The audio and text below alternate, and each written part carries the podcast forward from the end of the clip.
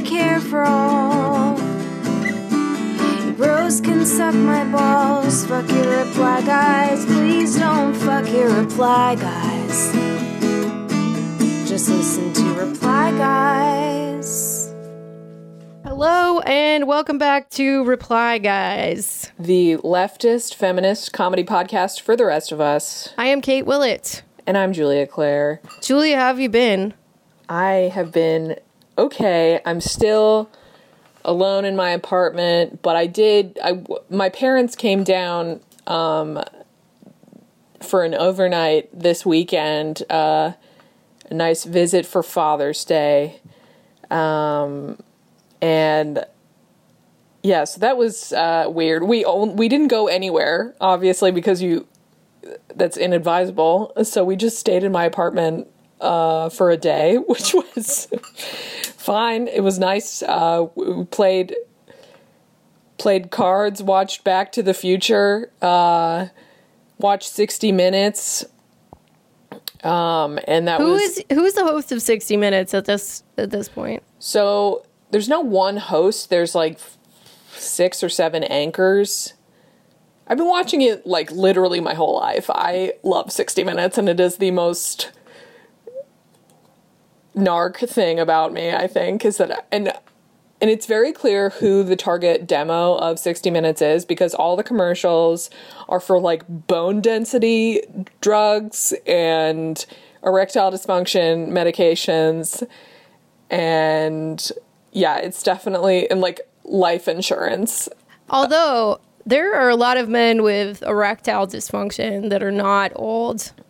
That's true, and we're not talking about that nearly enough. Um, Yeah, yeah. I mean, you know, I've I've known a lot of uh, users of recreational Cialis, uh, particularly if you drink a lot, um, or if you Oh, yeah, use drugs. You need a That's little assist getting a boner. Definitely, um, yes. Have I had sex with mm, at least one comedian who recreationally takes ED drugs because they drink so much? I have. Um, Yeah, I mean, this might be one of those things where our experience as comedians really influences how we see the world. We're like, everyone takes recreational Cialis. Everyone, Everyone pays for their boyfriends everything. yeah. everyone drinks till they're barely conscious, and then Yeah. yeah. Anyways, that was bad. Um, but yeah, no, it was. I'd never seen Back to the Future, so that was good. I really liked that movie. Um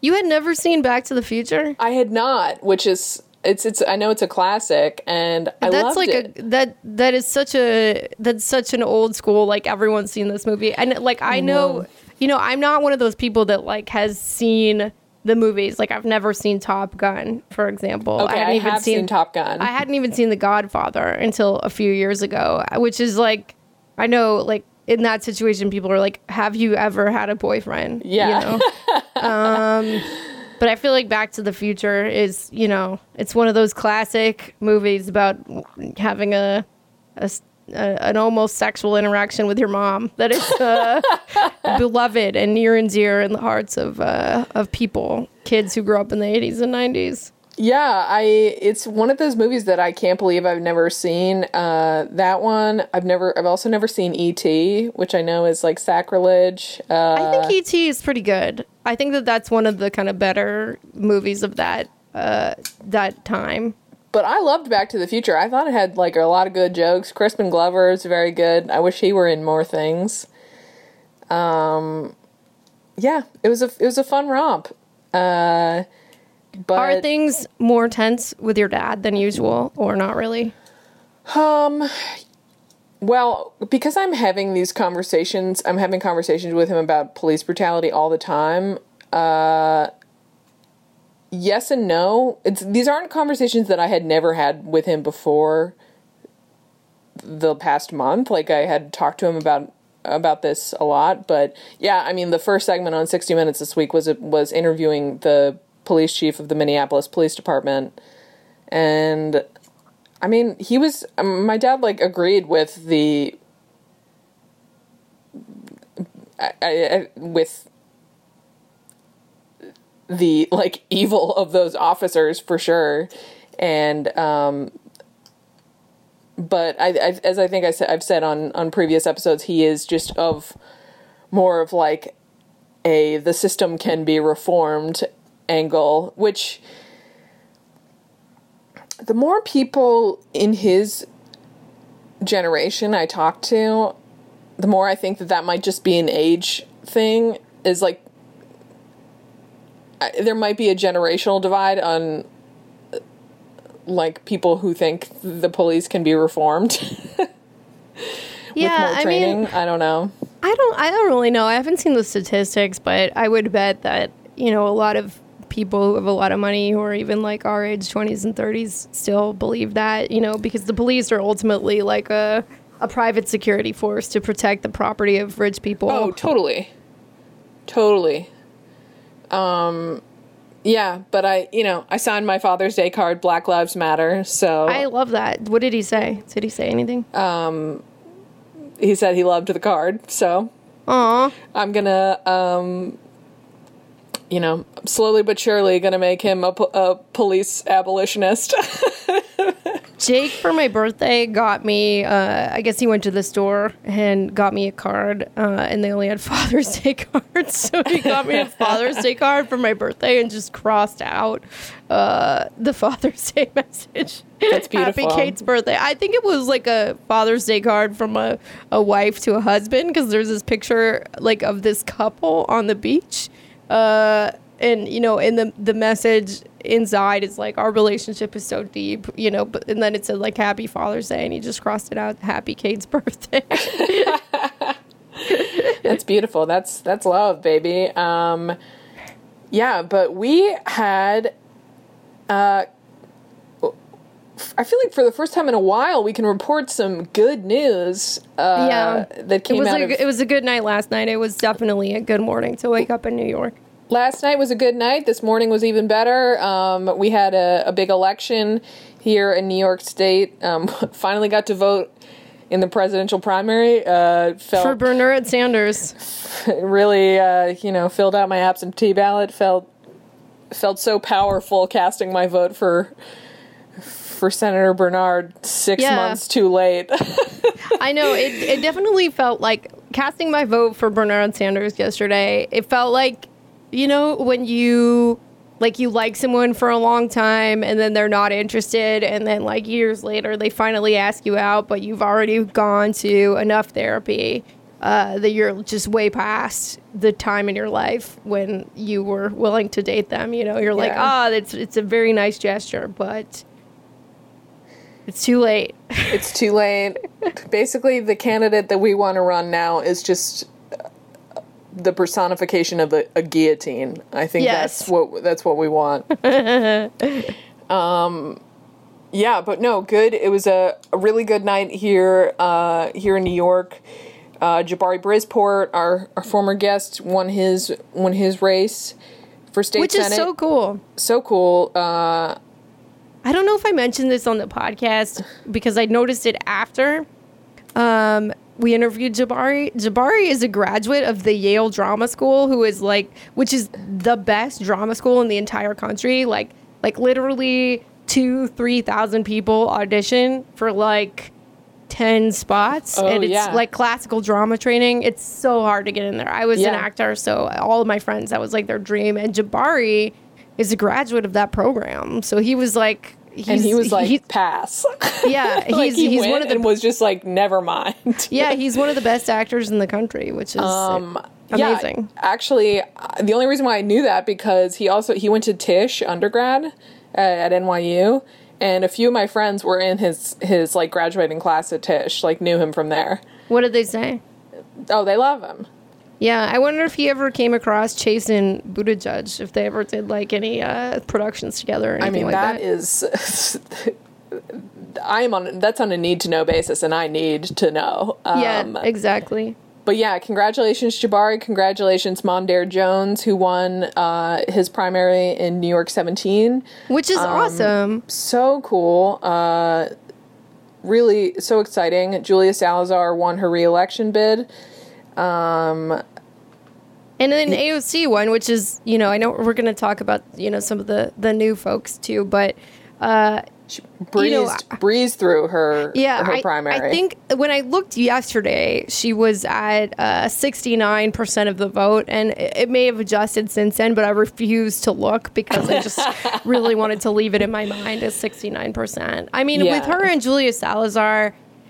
You know, but especially with AOC, um, there was this narrative that the establishment really, uh, you know, wanted was basically like that they, you know, they won because of super low turnout, and you know, if it happened again, they wouldn't win because you know people would know uh, to you know be prepared or whatever. And I mean, and, and she won so easily, uh, so it, it is fun to watch that narrative be demolished before our eyes. Absolutely. And there was okay, there there was also this is a weird one. Um on the Republican side of things in North Carolina, I saw that there was a 24-year-old who won his Republican primary against someone who President Trump endorsed, and he's a 24-year-old paraplegic who is I mean he's his platform sounds pretty scary because he's a Republican obviously um, and he's so young I'm always I'm even more afraid of young people who have views that regressive um, but yeah so that was like a huge upset that was in North Carolina's 11th district and if he wins his if he wins the whole thing if he wins in November he will be the youngest person serving in Congress. He will be 25, which is the um, the legal age you have to be when you uh, to serve in Congress. But yeah, nothing like renting a car like when you're it's one of those birthdays where you're like okay you know i'm approaching 30 but at least i can run for congress and rent a car Yeah. Um, so yeah, but the not so great news comes out of uh, Kentucky with our our pal Charles Booker, who it looks like from hold on cur- i'm gonna stop you right there i don't think we can call him a pal charles is very cool You're right. i don't think we can go with pal on this one You're right. okay, but I will say that he was so charming and awesome. he's that, so like, charming and wonderful yeah He made me feel like a pal when we talked to him. no i'm saying we could say he's, he's a friend um i mean i don't know if that would be exactly honest Oh, we could, okay, okay. So Yeah. you're okay. So you're just taking issue with my 1950s Leave It to Beaver lingo. Um, Yeah, my dad called me his pal when I was Yeah. younger. It's, yeah, he's or little buddy, which is now what I call my cats. I'm realizing that I'm becoming my dad, but just with my cats. Anyway, sorry for that tangent. So, It's- Kate, happy Father's Day, belated Yes. to you. Um, yeah, so it looks like from the current numbers that Amy McGrath um, is ahead of Charles Booker. But yeah, she sucks. We fucking we hate her. Um, it it's deeply saddens me when a woman sucks, but guess what? This one does, and. Uh, she is ahead of Charles Booker by seven points right now. But the thing is, it's obviously the, the absentee ballots haven't been counted yet. So They're that probably gonna go mostly for her because sure her, her- Her, campaign kind of started tanking at the last minute there. Um, Charles Booker got a lot of notice after people were like, "Oh yeah, maybe we should care about racism," you know. So then, which I is know. you know kind of it's it's infuriating that it didn't happen until that moment, but. You know, Charles Booker uh, built up a lot of steam in the last few weeks here. And definitely, and he was getting a lot of those huge endorsements too. Yeah. Um, which we wish, you know, good, but we wish they came earlier, like from our Yeah. dude Bernie. Yeah. yeah, and I think like the week before the a week before the race, like Julian Castro endorsed him as well. Um, there were a lot of Didn't Elizabeth Warren endorse him? she did, yeah. yeah, which was, uh, you know, I got mixed feelings about Elizabeth Warren, obviously, but you know, hopefully there were, you know, some kind of more uh, normies that were like, oh, actually, you know, this guy, you know, I think that is Elizabeth Warren's role from now on is Yeah. making normies be like, okay, let's give him a shot. Um, yeah, but so there was a lot of fucked up shit that happened in Kentucky um, around this election. And I don't say that lightly. And I, you know, true fans will know I do not like to engage in any sort of like conspiracy theory think. And I give people the d- benefit of the doubt. I give the Democratic Party the benefit of the doubt way more than I ever should. But in this case, it was so blatant what was going on.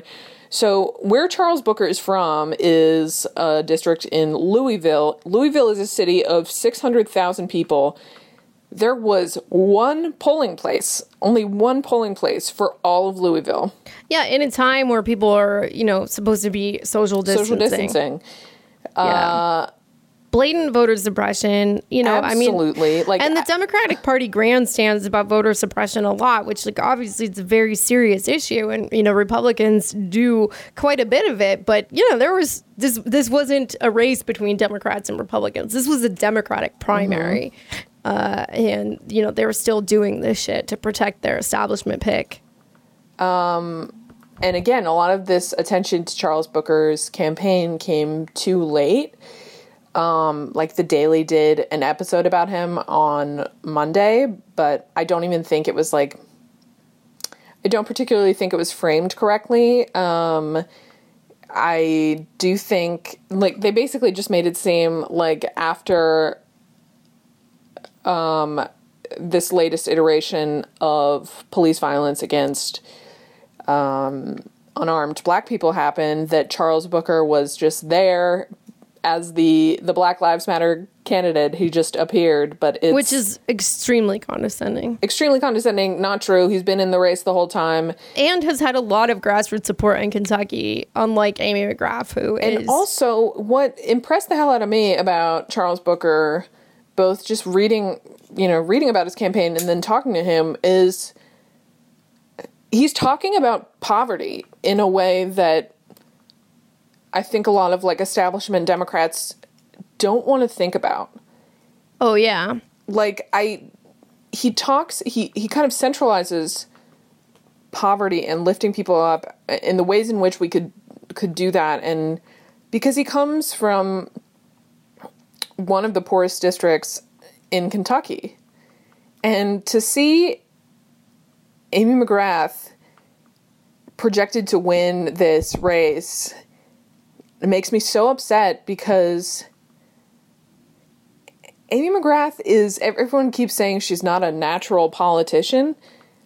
Yeah, that's I mean she's not cuz she, she doesn't believe in anything. No, I am. I mean, you know, we've talked about her on the show before, but her whole thing is that uh, she she wants to appeal to voters in Kentucky by saying, you know, Mitch McConnell is not helping Trump enough, and she wants to help him more, assuming he gets a second term. You know, I mean, like she you know, she's not even a centrist. She's like right wing. And Democrats are obsessed with her because of these like identity issues, like, oh, you know, she's she's a woman and she's a veteran, which is like, okay, great, you know, have have women, have veterans, but you know, their their support for this stuff is so shallow, as you can see, like with, you know, Hillary Clinton and Andrew Cuomo supporting Eliot Engel over Jamal Bowman, who also won, which is awesome. Yeah. Um, but uh, you know, they don't they don't really care about this stuff. It's just a veneer for like, you know, having having some external reason to support a candidate other than like, hey, they are the establishment pick and they will not do anything to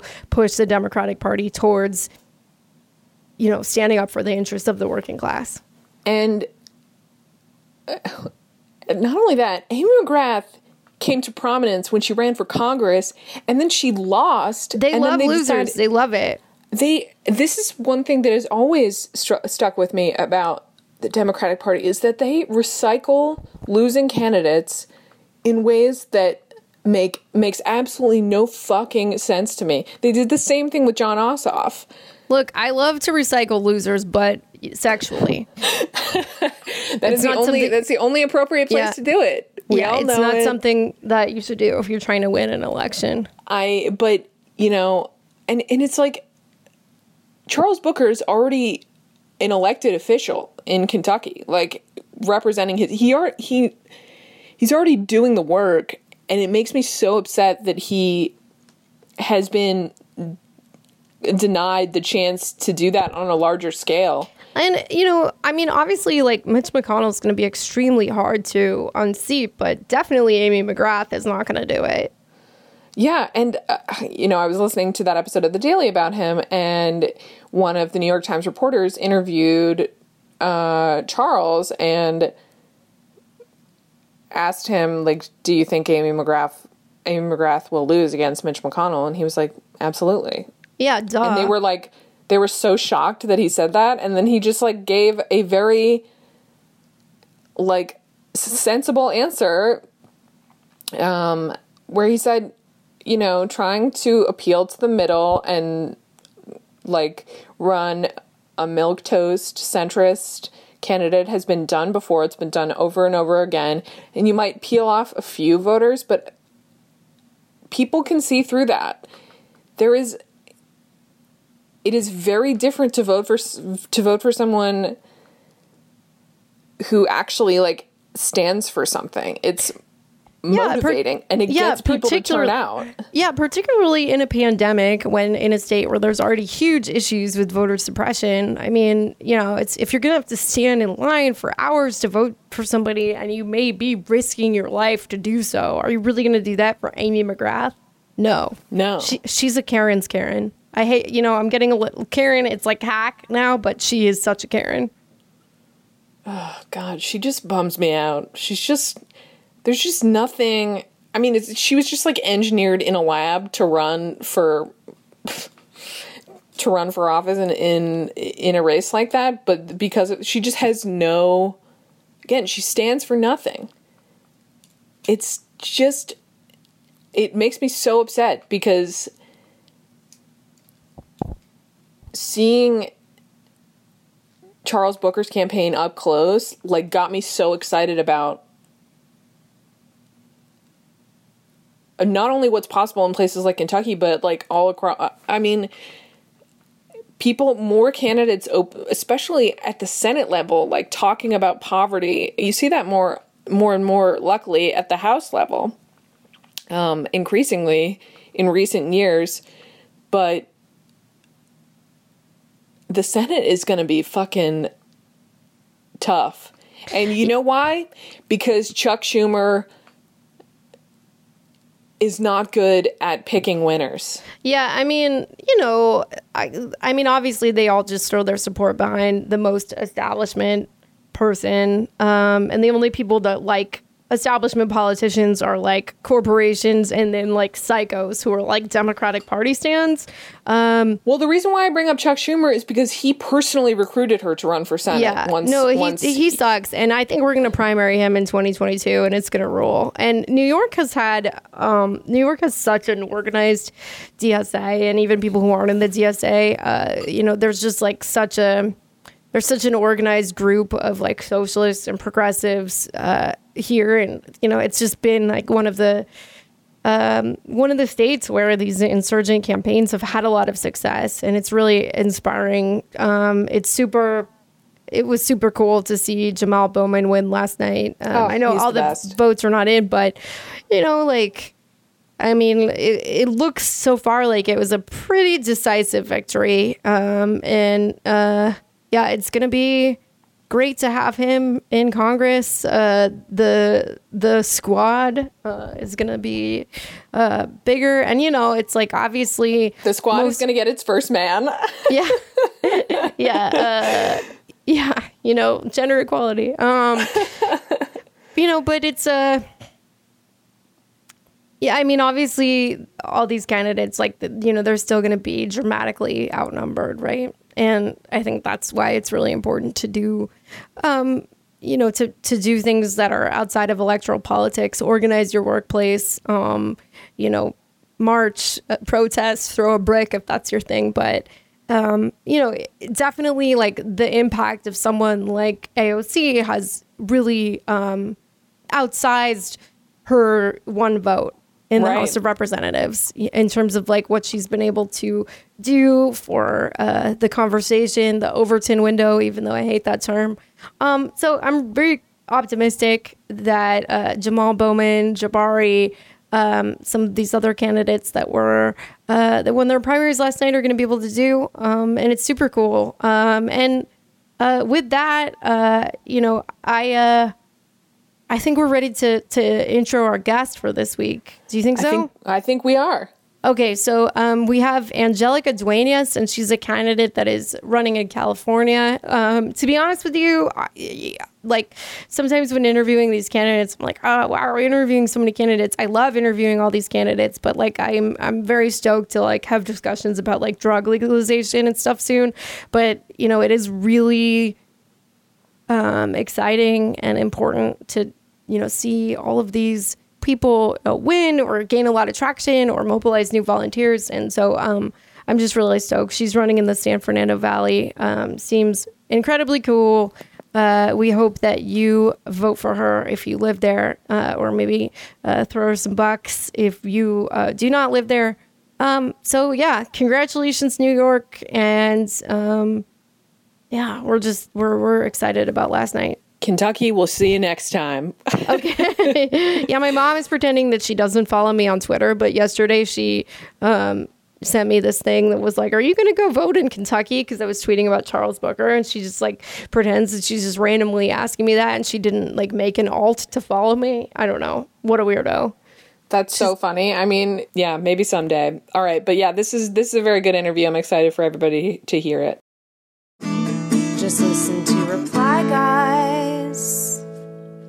Hello and welcome back to Reply Guys. We are here with Angelica Duenas, who is running for Congress in California's 29th district. Welcome to the show, Angelica.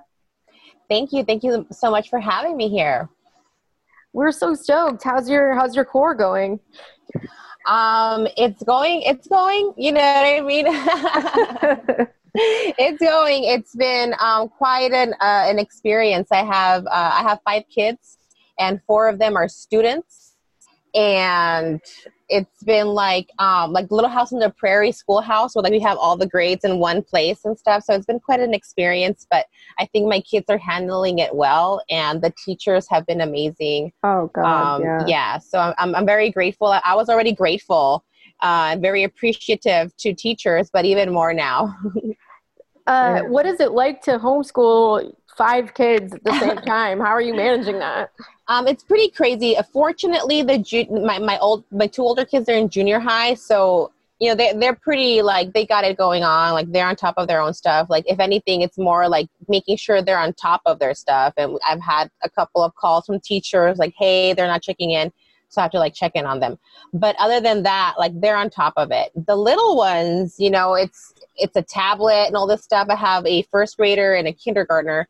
So you can only imagine, like you can only I could probably leave them for like five minutes at most at any given time for them to kind of do their own thing if I wanted like, you know, go to the restroom, you know, wash a dish or whatever. So it's been quite a, you know, an experience um, but I feel like we're getting through it, and my older kids have really stepped into to like whenever they have the time to to help us out to make sure that their little siblings are doing good. So it's Aww. been a team effort, and um, you know I'm very grateful that you know that I have that that extra hand with the older kids because I can only imagine how other parents are doing when it's just like them and the kid. Oh my gosh, it must be crazy. So into the um ele- into the um into school like you know having a good pace going um now i'm starting to see a little bit more extra time which i'm like oh wow if we were driving back and forth that would not be the case you right. know if and, and so so now i'm starting to see that a little bit which makes it so that we can organize and really start getting ready to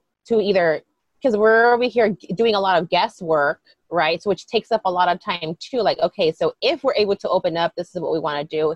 If we can't go out into the real world, you know, this is what we're going to be doing. So um, campaigning has been a lot harder because what what we really um, our our strength is door to door canvassing and that's really where where we where we thrive this is that's where when we do well you know and the progressive side of things is going door to door, talking to people face to face, and making those connections.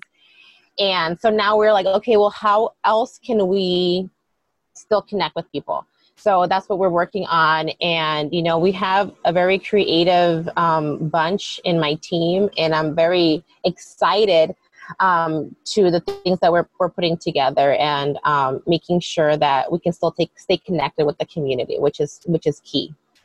I know. Uh, oh, sorry. Go ahead, Julia. Oh no, I was just gonna say that that sounds great, Kate. You go. Oh, ahead. I was just gonna say. I know you know you're relying entirely on small donations. You're not taking corporate donations. I know that is also a factor that's really hit. Uh, yes. These progressive candidates really hard too, you know, because uh, people are struggling right now, and you know can't can't blame people if they don't have extra money to donate to political campaigns. But at the same time, it's like we, it's really important that people like you get elected yeah. so that we can get out of this situation. Yeah, no, that's been the hard part. You know what I mean? I'll be honest. Like I've been avoiding call time, which uh, my interim call manager is gonna cringe right now. But yeah, like it, it, feels ugly because you know the few times that I have been calling, you know, people are not in in in, in a good place. You know what mm-hmm. I mean? Mm-hmm. So it definitely feels ugly having to ask ask for money. Uh, at the same time, though, um, we also do understand that there are, you know, folks out there who who agree with our message and who, um, you know, um, have the same values that we do, who are fortunate enough to be able to still work from home, who actually are not spending money because they're at home now, and on top of that, they got the stimulus, you know, you know, check.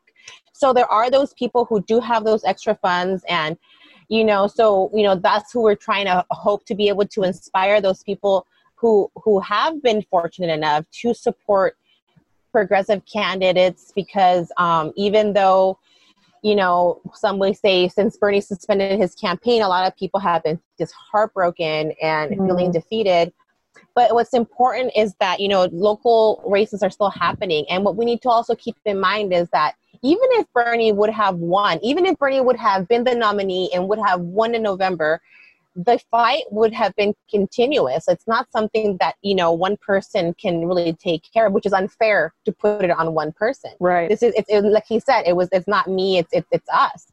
And that's what we need to keep, remember that, you know, the fight continues. It was going to continue anyway. So, um, you know, let's go through the mourning process, but let's pick ourselves up and let's look around to see who uh, locally, or if you're not, you don't have somebody locally, who can you support that you do trust in whatever way possible that you can.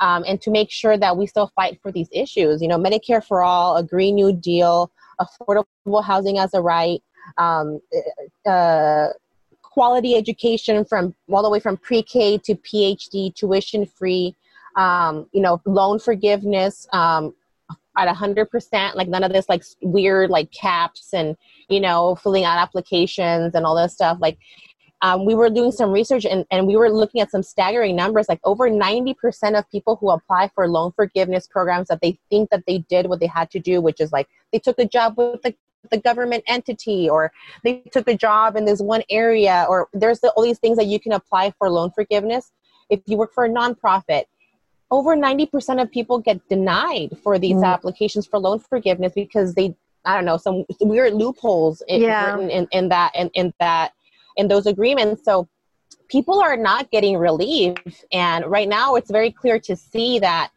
um, you know, our system really is broken and we can't continue unless we do something bold and um, outside of like a complete reset of the economy. Um, I think that there's these like, you know, common sense solutions. And I think that loan forgiveness uh, for, for school loans has already been in, in the conversation for quite a while. Yeah. Um, and that now we're seeing it would be an immediate stimulus actually. Like how many yeah. people would have an immediate like 200, 300 to like $1200 extra a month to be able to inject into the into the economy.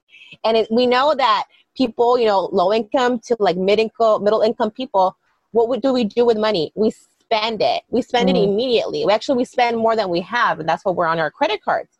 So, you know, creating um, an immediate stimulus by simply uh, canceling out school loan debt would be a complete relief. Right now, I mean, we can talk about you know the coronavirus, but we need like a real a relief for the people, which is we need uh, to uh, cancel rent, cancel mortgages, cancel utilities, and really truly bail out, you know, Main Street, not, you know, the, the big guys. Because what we're seeing is that we're looking at economic like oh my gosh like i can't even imagine what we're we're, we're, we're going to be facing and within a few months once people come to you know the reality starts to hit all of us and we we start coming out of our of our homes and all these businesses that have been shut down because of the coronavirus are not going to open up again and people are, don't have jobs to go back to.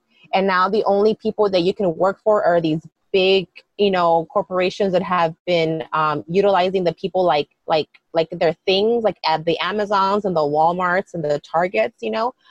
What are we going to do then? You know it's like the the the odds are stacking up against us and they're stacking up against us and it's just getting worse and worse and worse. And our elected officials are like they're letting us all down. All of them are at one way i mean nobody's perfect but um you know we need to really and we, what we i feel is what's important important is for us to be able to educate the masses because change happens you know from the bottom up and totally. if the people are not able to ask for these things or to push if they're elected they're elected are not going to are, are not going to act so it, it's it's a it's a lot of work you know it's a lot of work that we need to be focusing on but um but our electeds have really truly let us down and when it comes down to it it's because you know we need to get money out of politics. It's it's really that simple, and it's and it's something that we've been saying for a very long time, but now right now it's very very clear. Look who they bailed out. Who yeah. got bailed out?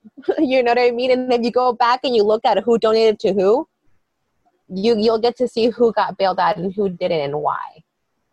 Totally, it's um, it's really staggering, and uh, you know, economists have done studies, and it's been proven time and again that like the biggest stimulus that this country could receive would be a cancellation of student loan debt.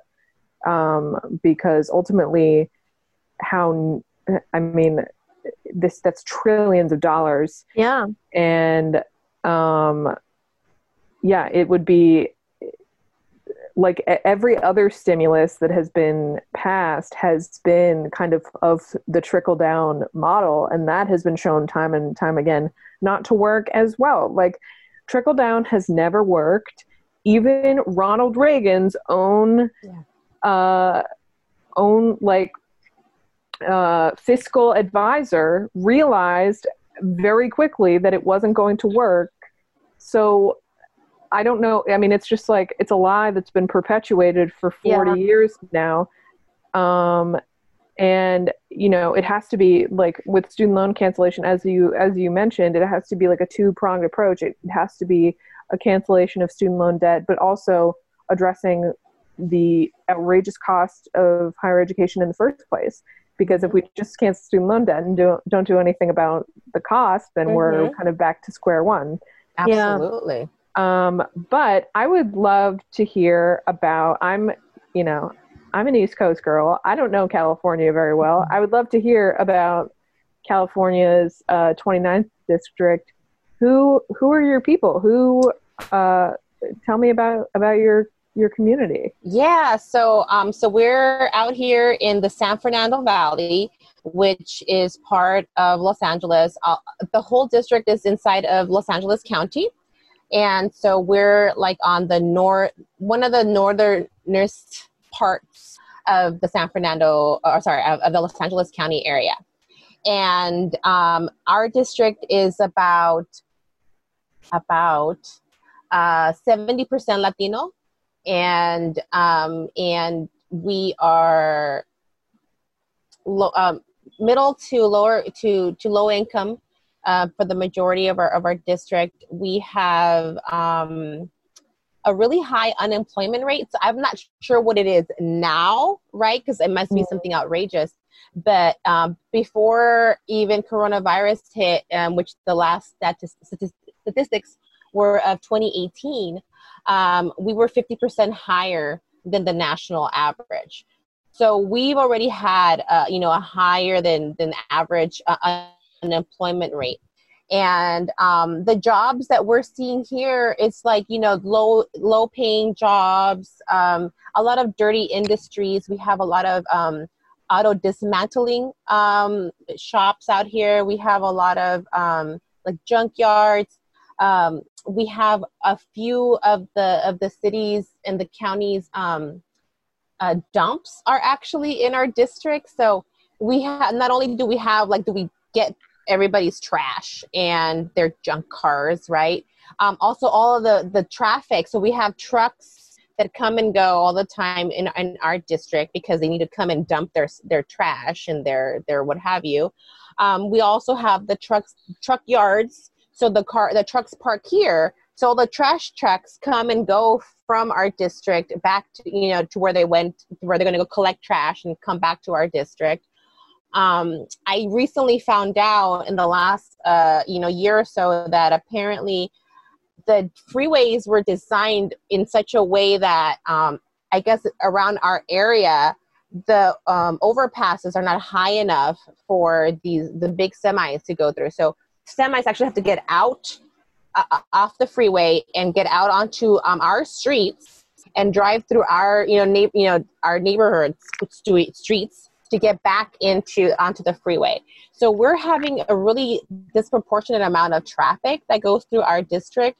So we have a high number of pollution. So we are second to um, South Los Angeles, where in South Los Angeles, it's very clear why they have such a high pollution rate. They have like a like tons of refineries. They have um, oil refineries to like water treatment to um, waste treatment a lot of like really ugly dirty dirty uh, dis- um, um, um industries there mm. here it's it's it's like it's junky but you wouldn't it's not really that horrible what it is is literally the traffic the traffic that we have coming in and out of our district that has made our air just as toxic as the refinery filled uh, South Los Angeles.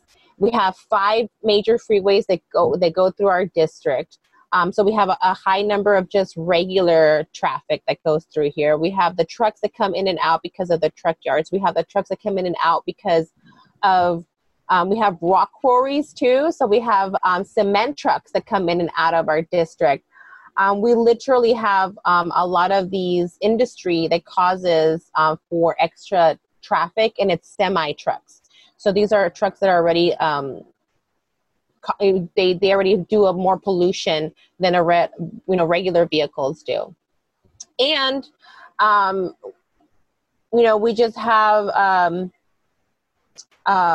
but on the flip side, we also do have a very a community that that that is very hardworking and that really is trying to advance themselves. You know, we, we have the kids that are going to college, the numbers are going up, you know what I mean? So there's a lot of things that we do have going in our district as well, um, but we do have a lot of low numbers of people going uh, to school even beyond high school um, because what it is is that people have to get to work um, because um, people are, are, are not getting paid that well so that like they have to come and, and start to work to help their parents. So we're seeing a lot of young people taking low wage jobs to help the, the um, people at home. We're seeing a lot of houses like kind of like getting filled up like instead of the kids moving out you know because it's oh you're 18 you're 20 or what have you you know maybe they're getting married maybe they're starting a family. They actually end up moving people in. And what we're seeing more instead of people moving out is that we're seeing a lot more of like remodeling of their households and, and making their houses bigger or like putting a, a secondary guest house within the properties. And so what we're seeing is that people are just kind of like piling up more. Mm-hmm. and um, because we're not seeing the opportunities of being able to move out even go, moving out to rent an apartment yeah. is um, very un- unrealistic around here if you want to stay local to your family you know? So we're seeing a lot of that. It's like a lot of stagnation in many ways but um, a lot of intention for growth in our youth and um, a hunger for change. There's probably no way to know this exactly, but are there a lot of undocumented people in your district? Yes. Um, actually, We do. I would I would say we have a significant. We don't really have those numbers, but um, what they say is that about uh, sixty percent of the uh, of of homes here in our district have a member that know that is of undocumented status. So it's definitely uh, it's a big concern. Um, it's something that our community very much cares about is um, immigration rights and uh, the protection of, of, of families, um, you know, in this, you know, horrendous and inhumane ICE uh, system Yeah. that, that we're, you know, that we have. One thing I've been thinking a lot about recently is just like, you know, how little aid is available for, you know, people and families that are being hit really hard with this crisis. And then undocumented people don't qualify for any of it. And I'm Mhm. just like, what the fuck are people supposed to do? You know? It's heartbreaking. It really is heartbreaking. Um, our governor, Governor Newsom, who, I mean, I would say he's far from perfect, but he has been doing a lot of great actions in re- reaction to the coronavirus. So I really do appreciate him in many ways. Um, and one of the things that he was able to do, which is it's crumbs, really, he was able to get, um, gosh, seventy-five million dollars or something like that. Something like not a crazy amount um, uh, which came out to a five hundred dollars per, like you know, uh, up to I think a thousand dollars per household for uh, folks that are undocumented status. Uh, mind you, you have to like get in line, do an application, do all this stuff. They're not giving it to them directly. They're actually giving it to like these weird nonprofit organizations who claim that all these people called, but everybody who's like, nope, um, they're like nobody can claim that they got help.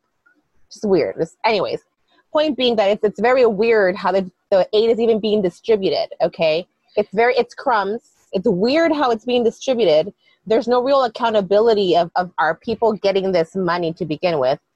It's $500 a piece. I think we did the math and it came out to like the most that people could get. It was like 75000 people are going to be able to get help or something you know very tiny. And at the end of it all or 150000 people um, we have uh, two repres uh, people who are running for state assembly that are suing the governor um, for uh, offering these benefits for undocumented folks. Yeah, I saw Jesus that. Christ. Which is crazy. One of them is married to a guy who owns a restaurant, a Mexican restaurant, and a mariachi. And I'm like, who do you think is is is is, is you know funding your business? And then the other person who he was a refugee from El Salvador who was had undocumented status for 10 years before he got his stuff together.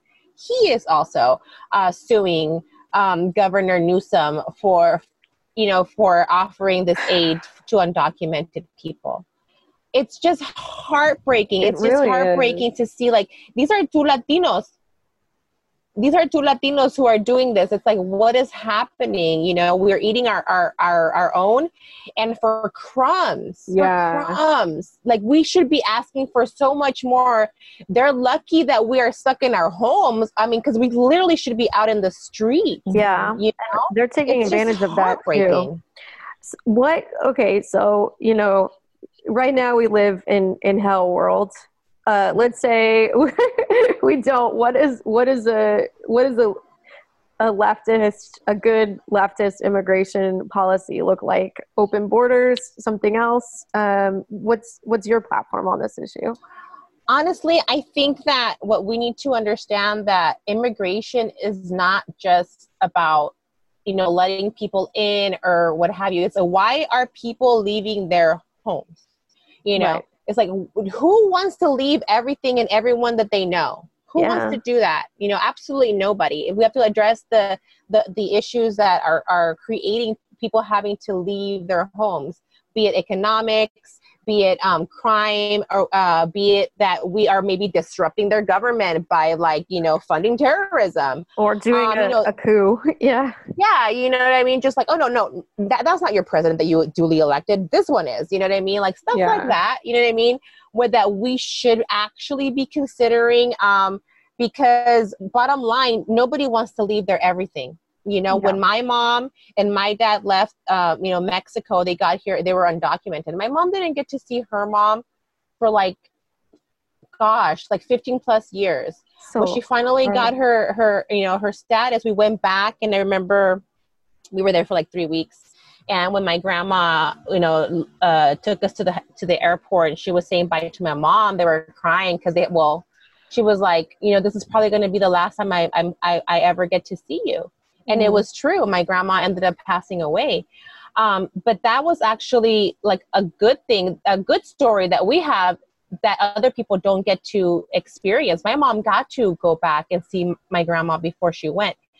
We hear stories of people who are hearing of their family members agonizing and, and, and knowing that they're going to die and not be able to go and can't even go back for a funeral, you know, and that's it. Like they're just stuck out here because if they go back, they might not be able to come back to their family here because they have kids here. They have a family here that they can't, you know, risk not being able to come back to it's torture like who Yeah. wants to do that absolutely nobody and i think that that's something that people just don't even consider that we need to stop and think like what can we do to make sure that you know things that back home and, in you know all these other countries are are good for them to want to stay.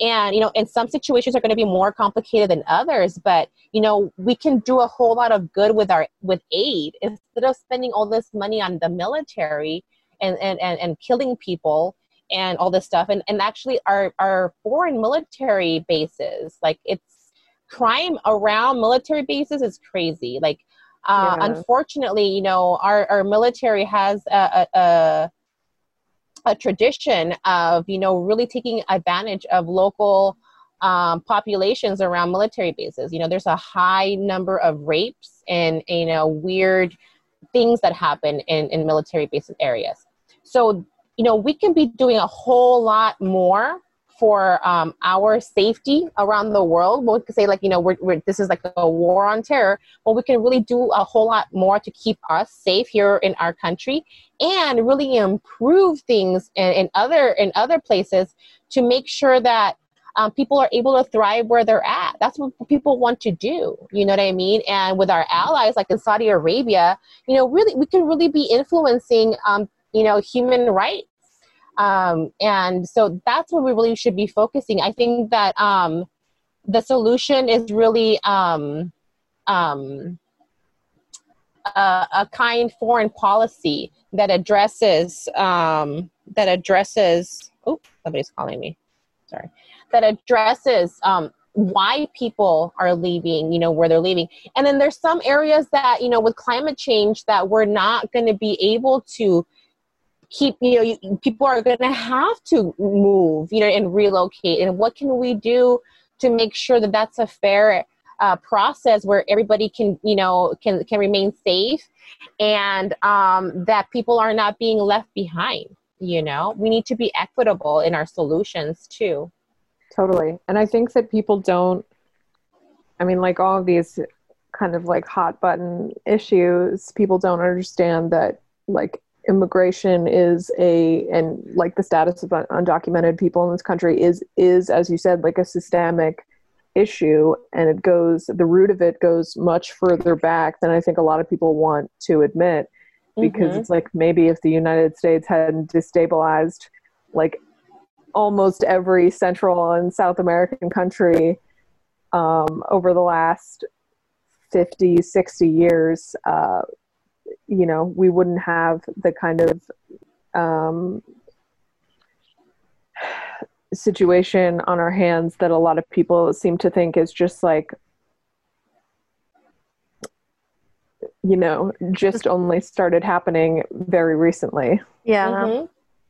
Yeah, I mean, the to me it seems like the cruelty of the Trump administration has been somewhat exceptional, um, but you know, Democrats also have supported a pretty bad immigration policy and have just Mhm. done a lot of things to to hurt people uh, as well. Um, I, you know, I think all the time about like, eh, you know, a, a refrain that like liberals will say uh, when, you know, they're talking about, you know, electing Joe Biden. It's like, well, we need to vote for Joe Biden because we have to uh, get these kids out of cages, which, like, obviously, I'm 100% on board with no human being in a cage. But I don't know. I don't.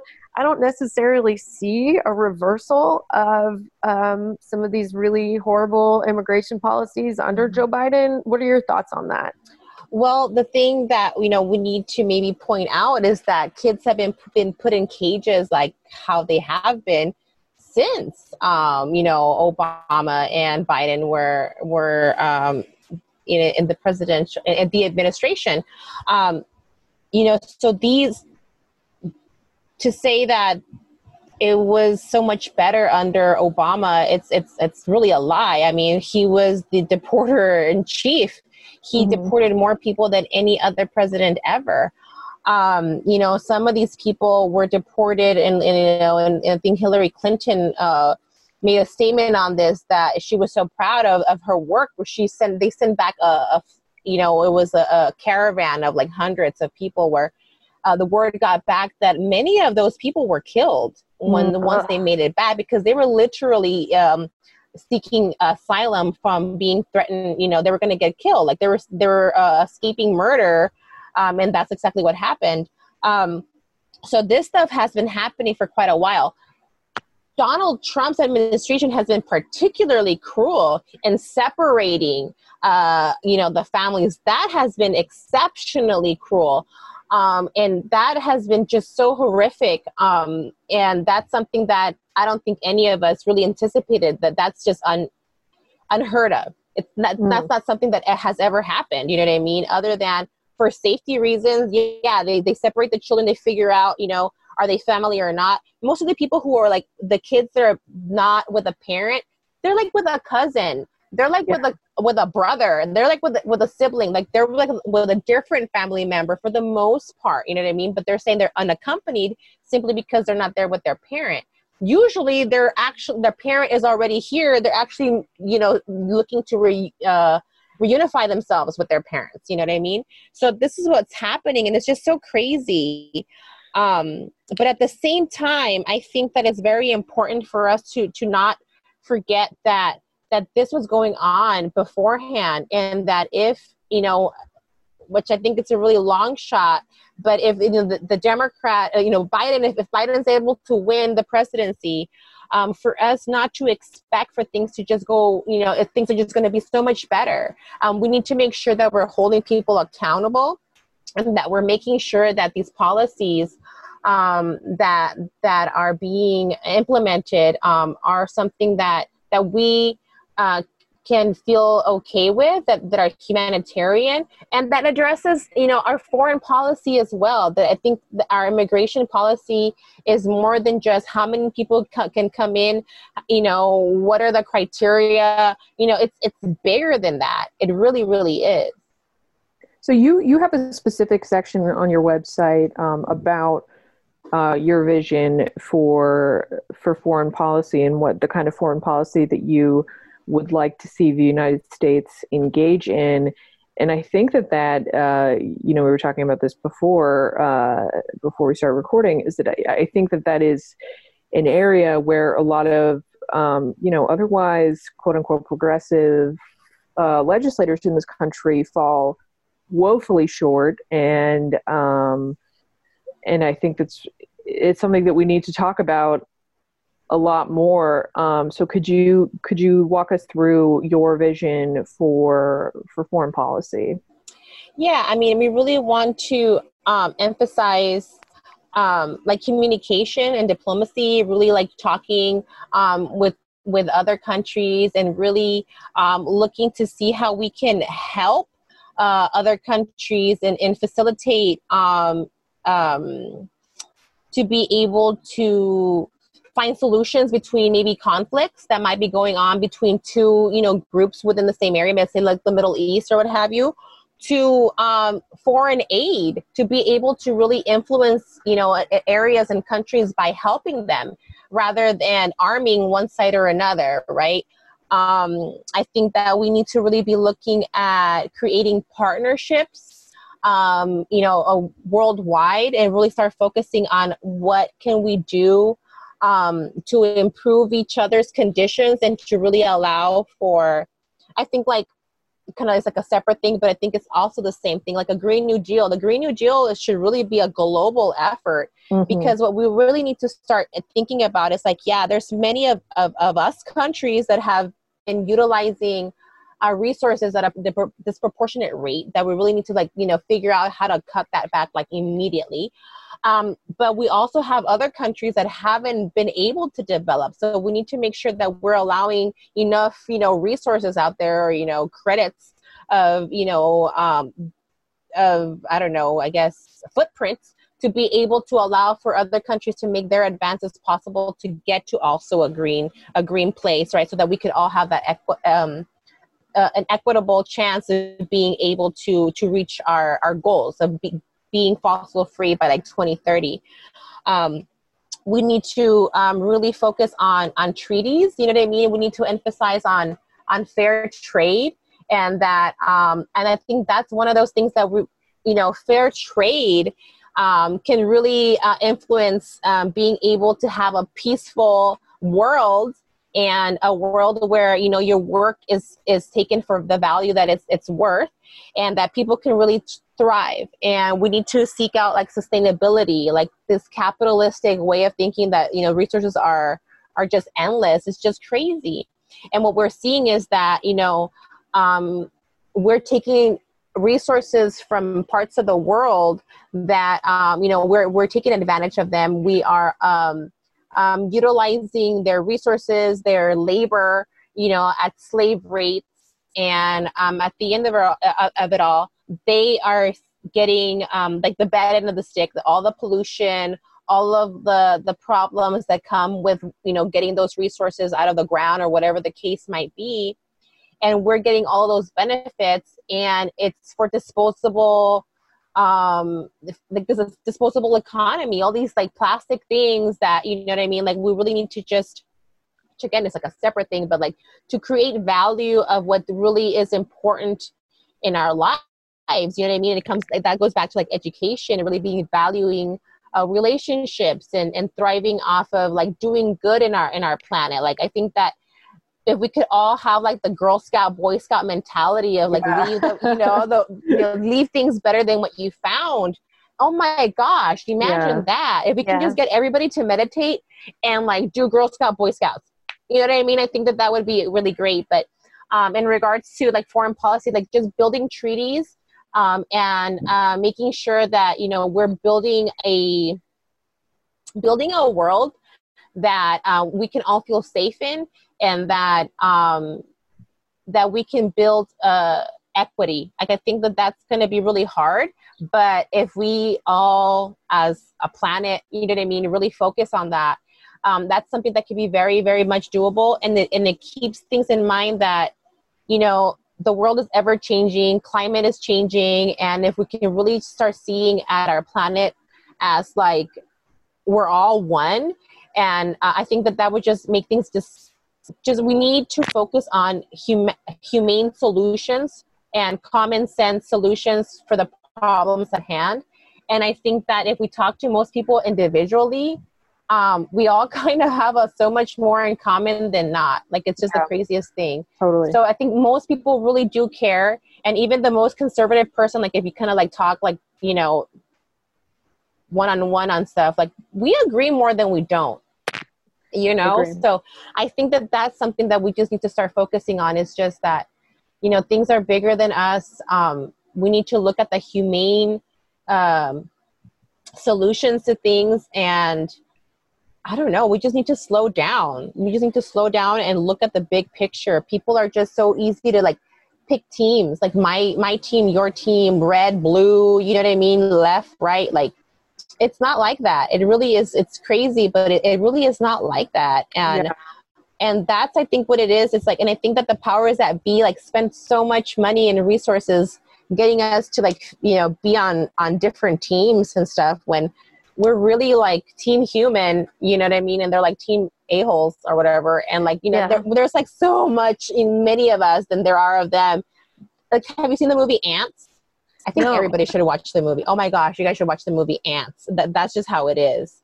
I will watch it it. I never knew Um, that the ants uh, had uh, good politics. I never really thought about it. Uh, I know, I know, they're great.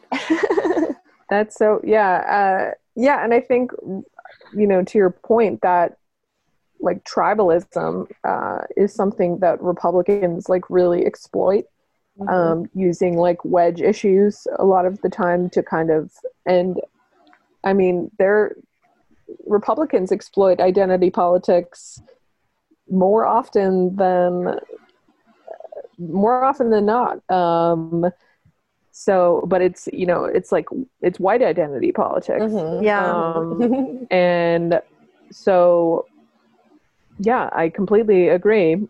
And we could all do well to learn from the Girl Scouts and Boy Scouts of America.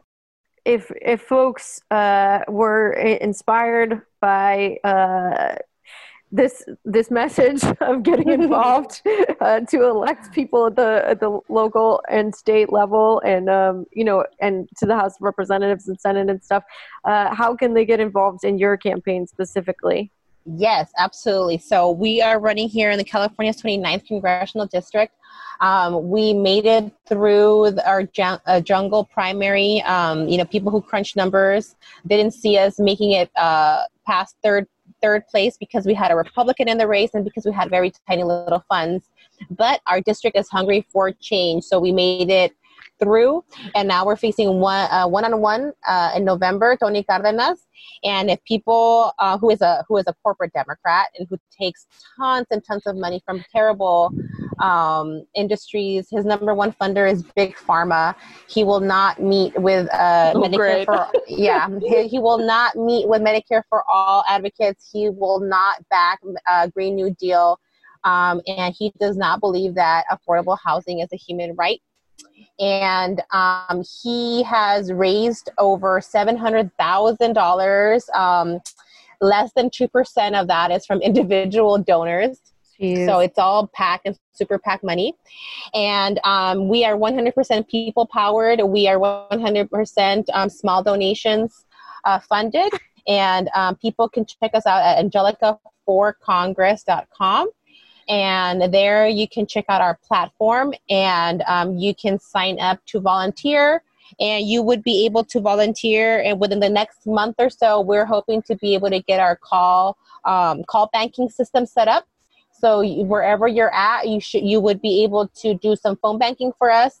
And if you're local, um, hopefully in the next few months, um, we'll be able to get out of our houses and go out into the real world and maybe knock on some doors and let people know we're here. Um, and um, if you can't do any of those, but maybe you have some extra change to spare, please consider donating. Please consider being a monthly donor. Um, we can do so much with so very little. Um, and just to give you an idea, um, we spent about ten thousand five hundred dollars in the primary. Tony spent over six hundred thousand dollars, seven hundred thousand dollars, and it, the votes came out to he spent over eleven dollars per vote. We spent forty-seven cents per vote.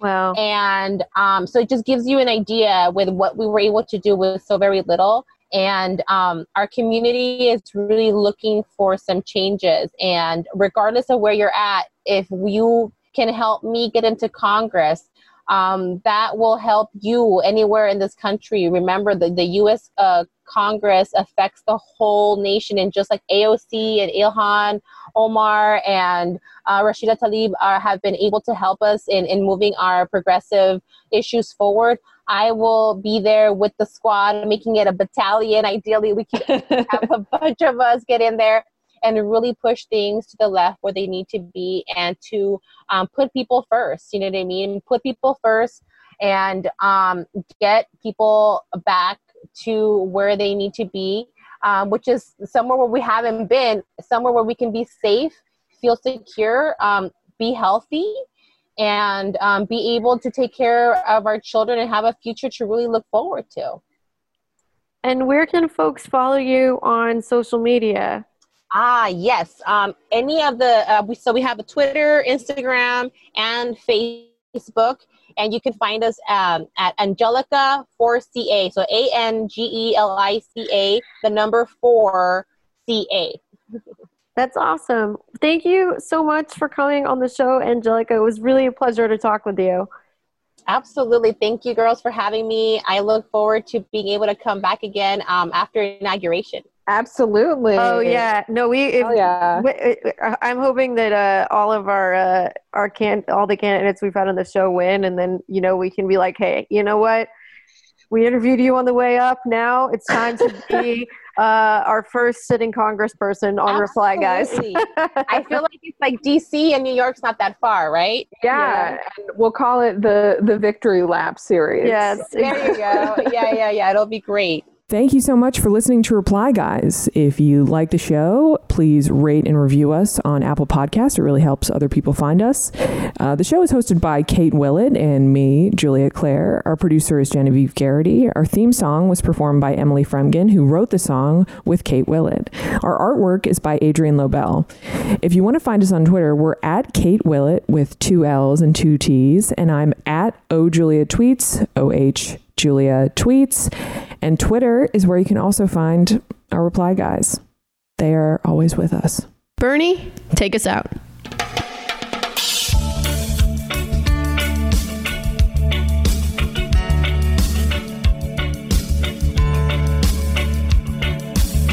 As I went walking that ribbon of highway, I saw above me that endless skyway. I saw below me that golden valley.